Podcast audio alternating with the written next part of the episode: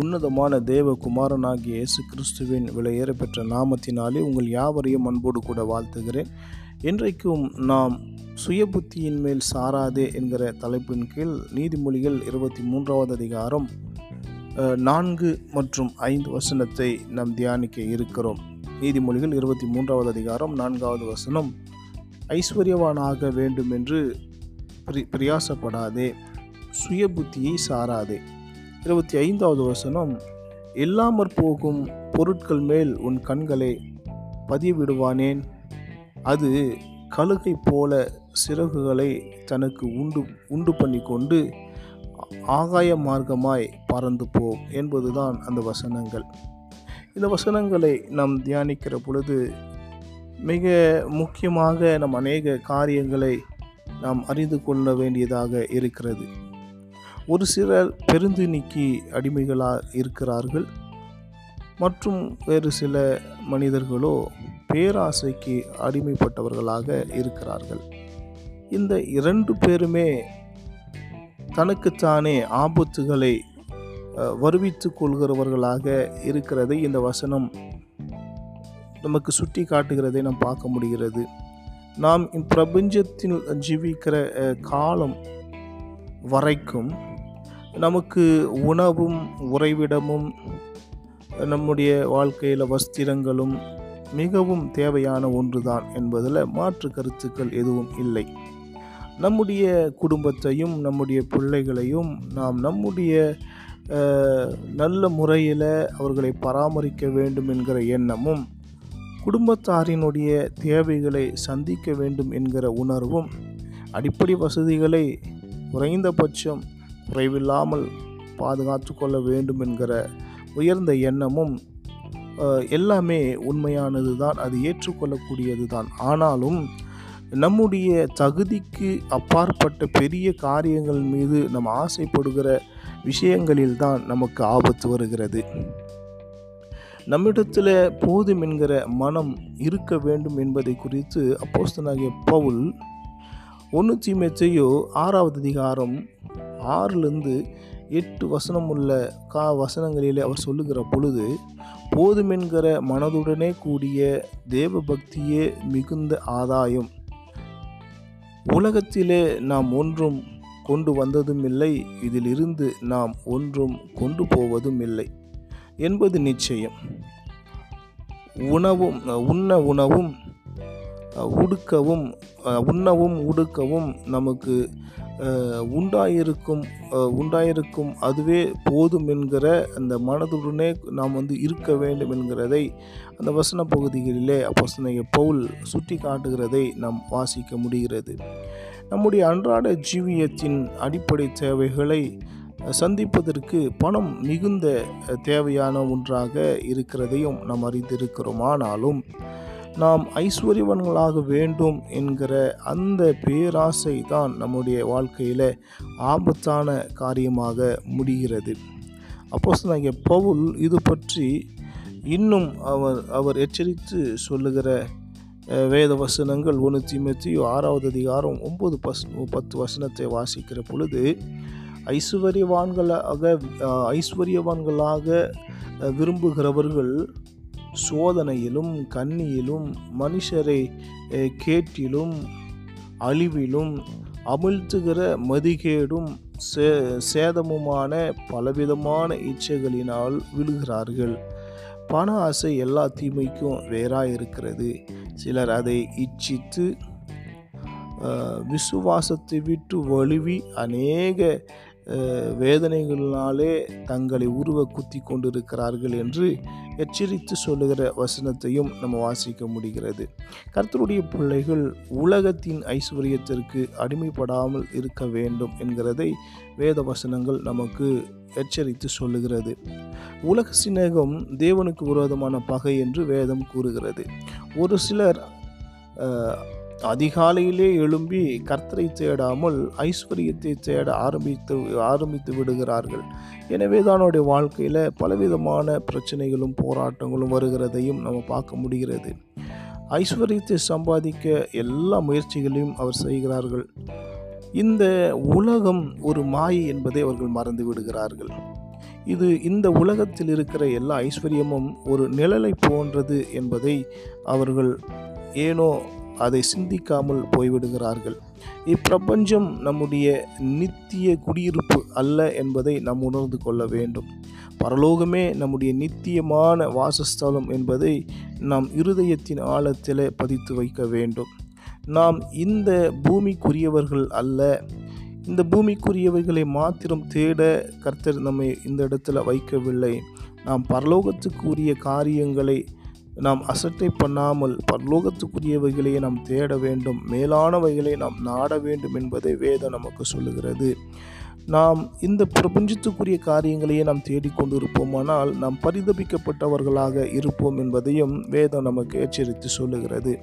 நம்முடைய நம்பிக்கை இப்பிரபஞ்சத்தின் ஐஸ்வர்யத்தின் மீது இருக்கக்கூடாது பரலோகத்தின் மீதும் நம்மை ஆளுகிற நம்முடைய கர்த்தராகிய கிறிஸ்துவின் மீதும் இருக்க வேண்டும் என்கிறதை இந்த வசனம் நமக்கு உணர்த்தி காட்டுகிறதை நம்ம பார்க்க முடிகிறது.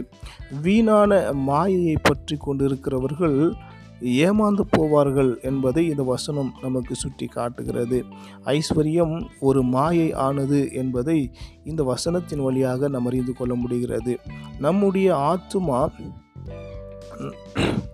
நம்முடைய ஆத்துமா நம் தேவன் மேலே நம்பிக்கை வை நம்பிக்கையாக இருக்க வேண்டும். பிரபஞ்சத்தின் மீது நம்பிக்கை வைத்து இருக்கக்கூடாது என்பதையும் நாம் இந்த இடத்துல நம் பா நம் பார்க்க முடிகிறது. இது எல்லாமே இந்த உலகத்துக்குரிய எல்லா காரியங்களுமே நமக்கு மாயை என்பதை நாம் விளங்கி கொண்டு தேவன் மேலே அன்பு வைத்து அவருடைய நன்மையை நாம் தேட வேண்டும் என்பதை நாம் உணர்ந்து கொள்ள வேண்டியது இந்த நேரத்தில் அவசியமாக இருக்கிறது இவை இந்த உலகத்தில் இருக்கிறதான ஐஸ்வர்யங்கள் எல்லாமே மெய்யானதல்ல அது நிழலானது என்பதை நாம் அடையாளத்தில் உணர்ந்து நாம் காரியங்களை செயல்படுத்த வேண்டும். கர்த்தருடைய பிள்ளைகளாகிய நாம் நிழல் மீது நம்பிக்கை வைத்து ஏமாந்து போகக்கூடாது.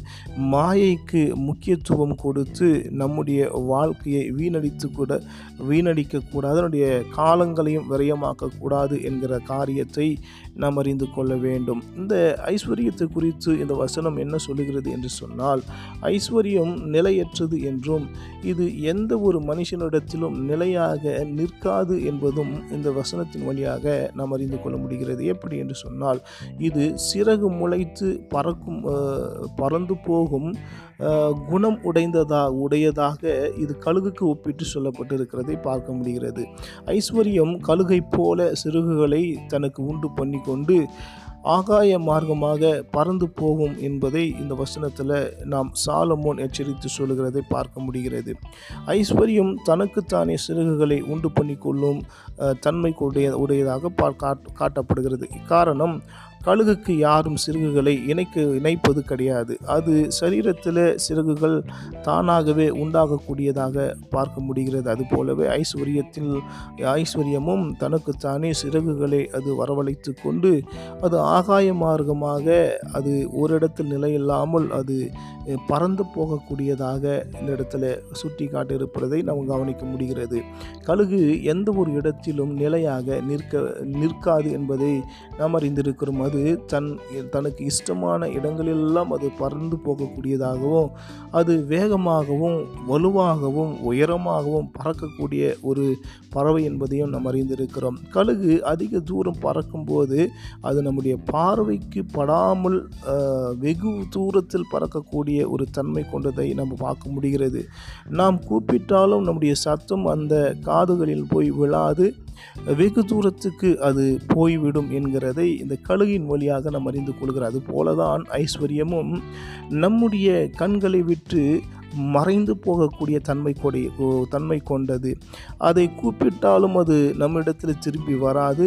ஒருவனுடைய ஐஸ்வர்யம் அவரை விட்டு போகிற பொழுது அவனை அது மிகுந்த துக்கத்திலும் வேதனையிலும் பாடுகளிலும் கண்ணீரிலும் அது ஆழ்த்தி விட்டு போகிறதை நம்ம பார்க்க முடிகிறது. பிரபஞ்சத்தின் மீதும் இந்த உலக ஆசை ஐஸ்வர்யத்தின் மீதும் நம் அதிகமான ஆசை வைத்திருப்போமானால் அது நம்மை விட்டு பிரிந்து போகிற பொழுது நம்மை வேதனைக்குட்படுத்தி கொண்டு நம்முடைய ஜீவியத்தை நஷ்டப்படுத்தி விட்டு போய்விடும் என்பதையும் நம் விளங்கி கொண்டு உண்மையான ஐஸ்வர்யம் அது தேவனிடத்தில் இருக்கிறது அது பரலோகத்தில் இருக்கிறது. அந்த ஐஸ்வர்யத்தையே நாம் நாட வேண்டும் என்கிற ஒரு சத்தியத்தை இந்த வேத வசனங்களின் வழியாக நாம் அறிந்து கொள்ள முடிகிறது. ஐஸ்வர்யவான்களாக வேண்டும் என்று பிரயாசப்பட்டவருடைய நிலையை குறித்து வேதாகமத்தில் சொல்லப்பட்டிருக்கிறது. உங்களுக்கு அதற்கான சில வேத வசனங்களை தருகிறேன். நீங்கள் தியானித்து பாருங்கள். உலக ஐஸ்வர்யத்தின் மீது மோகம் கொண்டு ஐஸ்வர்யவானம் ஆக வேண்டும் என்று பிரயாசப்பட்ட லோத்துவை குறித்து ஆதியாகமும் பதிமூணாவது அதிகாரம் பத்தாவது வசனத்தில் சொல்லப்பட்டிருக்கிறது. ஐஸ்வர்யமுள்ள மதிய கேடனை குறித்து லூக்கா பன்னெண்டாவது அதிகாரம் பதினாறுலேருந்து இருபது வசனம் வரைக்கும் உள்ள பகுதிகளில் சொல்லப்பட்டிருக்கிறது. அதையும் நீங்கள் வாசித்து தியானித்து பாருங்கள். ஐஸ்வர்யவான்களை குறித்து ஒன்று திமுத்தி ஆறாவது அதிகாரம் ஒம்பதுலேருந்து பத்து யாக்கோபு ஐந்தாவது அதிகாரம் ஒன்றுலேருந்து ஆறு அந்த பகுதியையும் நீங்கள் வாசித்து தியானித்து பாருங்கள். நாம் நம்முடைய பிரயாசம் ஐஸ்வர்யத்தின் மீது இருக்கக்கூடாது. நம்முடைய நோக்கங்கள் எல்லாம் தவறானதாக இருக்கக்கூடாது என்பதை வேதம் எச்சரிக்கிறது. அந்த வசனங்களையும் நீங்கள் வாசித்து பாருங்கள். ஐஸ்வர்யமாக வேண்டும் என்று நாம் ஆசைப்படுவது நம்முடைய தவறான நோக்கத்தை உண்டு பண்ணக்கூடியது என்று சொல்லி நீதிமொழிகள் இருபத்தி மூணாவது அதிகாரம் நாம் நான்காவது வசனத்தில் நம்ம வாசித்திருக்கிறோம். அதே போல் தற்போதைய அந்த போஜனத்துக்காக நம்முடைய இன்னும் அன்றாட உணவுக்காக அதுக்கு மட்டுமே நம்ம பிரயாசப்படக்கூடாது என்பதை யோவான் ஆறாவது அதிகாரம் இருபத்தி ஏழாவது வசனத்தில் நம்ம வாசிக்க வாசிக்க முடிகிறது. ஒரு சில காரியங்களை நான் உங்களுக்காக சொல்லிவிட்டு நான் ஜெபிக்க விரும்புகிறேன். நம்முடைய பிரயாசம் வந்து எதர் எதை நோக்கி இருக்க வேண்டும் என்பது வேதத்தில் சொல்லப்பட்டிருக்கிறது என்று சொன்னால் அது நித்திய போஜனத்தை நோக்கி இருக்கிறதாக இருக்க வேண்டும் வேண்டும் என்பதை யோவான் ஆறாவது அதிகாரம் இருபத்தி ஏழாவது வசனத்தில் சொல்லப்பட்டிருக்கிறது. நம்முடைய நோக்கம் இப்பிரபஞ்சத்தினுடைய ஐஸ்வர்யத்தின் மீதல்ல ஏழைக்கு உதவி செய்கிறதில் இருக்க வேண்டும் என்பதை எபேசியர் நாலாவது அதிகாரம் இருபத்தி எட்டாவது வசனத்தில் சொல்லப்பட்டிருக்கிறது. ஆத்துமாக்களை கர்த்தருக்காக ஆதாயப்படுத்த வே ஆதாயப்படுத்துவதில் தான் நம்முடைய கவனம் இருக்க வேண்டும் என்பதை பிலிப்பியர் ரெண்டாவது அதிகாரம் பதினாறாவது வசனத்தில் சொல்லப்பட்டிருக்கிறது. பலவீனருக்கு உதவி செய்ய வேண்டும் என்பதை அப்போஸ்தலர் இருபதாவது அதிகாரம் முப்பத்தைந்தாவது வசனத்தில் சொல்லப்பட்டிருக்கிறது. பரிசுத்தவான்களுக்காக ஆதரவாக இருக்க வேண்டும் என்பதை கொலோசியர் நான்காவது அதிகாரம் பதினான்காவது வசனம் எபேசியர் நான்காவது அதிகாரம் பதினொன்றிலிருந்து பதினாலாவது வசனம் வரைக்கும் கலாத்தியர் நான்காவது அதிகாரம் பதின பதினோராவது வசனம் ஒன்று தெசலோனிக்கர் ஐந்தாவது அதிகாரம் பன்னெண்டாவது வசனத்தில் சொல்லப்பட்டிருக்கிறது. பிறருக்கு தீங்கு செய்யாமல் இருக்க வேண்டும் என்பதை ஒன்று தெசலோனிக்கர் ரெண்டாவது அதிகாரம் ஒன்பதாவது வசனத்தில் சொல்லப்பட்டுகிறது நித்திய ஓய்விலே பிரவேசிப்பதிலே நாம் கவனம் செலுத்த வேண்டும் என்பதை எபிரேயர் நான்காவது அதிகாரம் ஒன்றாவது வசனம் சொல்லுகிறது. கர்த்தரால் அங்கீகரிக்கப்படுவப்பட்ட ஒரு வாழ்க்கையை வாழ வேண்டும் என்பதை ரெண்டு குறிஞ்சிட்டு ஐந்தாவது அதிகாரம் ஒன்பதாவது வசனம் சொல்லுகிறது. எனவே நம்முடைய பிரயாசங்கள் நம்முடைய நோக்கங்கள் நம்முடைய காரியங்கள் எல்லாமே மேலானவைகளாக கர்த்தரை நோக்கினதாக தேவனுக்கு பிரியமானதாக இருக்க வேண்டுமே ஒழிய நிழலாக இருக்கக்கூடிய பறந்து போகக்கூடிய நம்மை விட்டு பிரிந்து போகக்கூடிய நிலையில்லாத மாயையான இந்த உலகத்தின் ஐஸ்வர்யத்தின் மீது நாம் கவனம் செலுத்தாமல் அதை சேர்த்து வைப்பதில் பிரயாசப்படாமல் நாம் ஜீவிக்கிற பொழுது நித்திய வாழ்விலே நமக்கு மிகுந்த ஐஸ்வர்யமும் மிகுந்த ஆசீர்வாதமும் கர்த்தரால் கொடுக்கப்படும் என்கிற ஒரு சத்தியம் இந்த வேத வசனங்களின் வழியாக நாம் அறிந்து கொள்ள முடிகிறது. இந்த வேத வசனத்தின்படி கர்த்தர் தாமே நம்மை ஆசீர்வதிப்பாராக. கண்களை மூடி ஜெபிக்கலாமா? அன்பின் பரவலோக பிதாவே நன்றியோடு துதிக்கிறோம். அப்பா இந்த நாளிலே உலக ஐஸ்வர்யத்தின் மீது நாங்கள் நாட்டம் கொள்ளாமல் அதை தேடி அலையாமல் அதன் மேலே அதிகமான பேராசை கொள்ளாமல் உம்மீதும் உம்முடைய வருகையின் மீதும் உம்முடைய ராஜ்யத்தின் மீதும் பரலோகத்தின் மீதும் நாங்கள் நாட்டம் கொண்டு அண்டவரே உடைய வேத வசனத்தில் நாங்கள் எதையெல்லாம் செய்ய வேண்டும் என்று எங்களுக்கு கற்றுக் கொடுத்தீரோ அதன்படி வாழ கத்திர எங்களுக்கு கிருபை தாரும். இதை கேட்ட இது பார்த்த எல்லா பிள்ளைகளையும் ஆசீர்வதியம். எல்லா துதி கன மகிமை உமக்கு. இயேசுவின் நாமத்தில் ஜெபிக்கிறோம். ஜெபம் கேளும் ஜீவனுள்ள நல்ல பிதாவே. பிரைஸ் லார்ட் கர்த்தர் உங்கள் யாவரையும் ஆசீர்வதிப்பாராக. கர்த்தரோடு கூட நீங்கள் தொடர்ந்து பயணம் பண்ணுங்கள். கர்த்தர் உங்களையும் உங்கள் குடும்பங்களையும் ஆசீர்வதிப்பாராக. ஆமேன். God bless you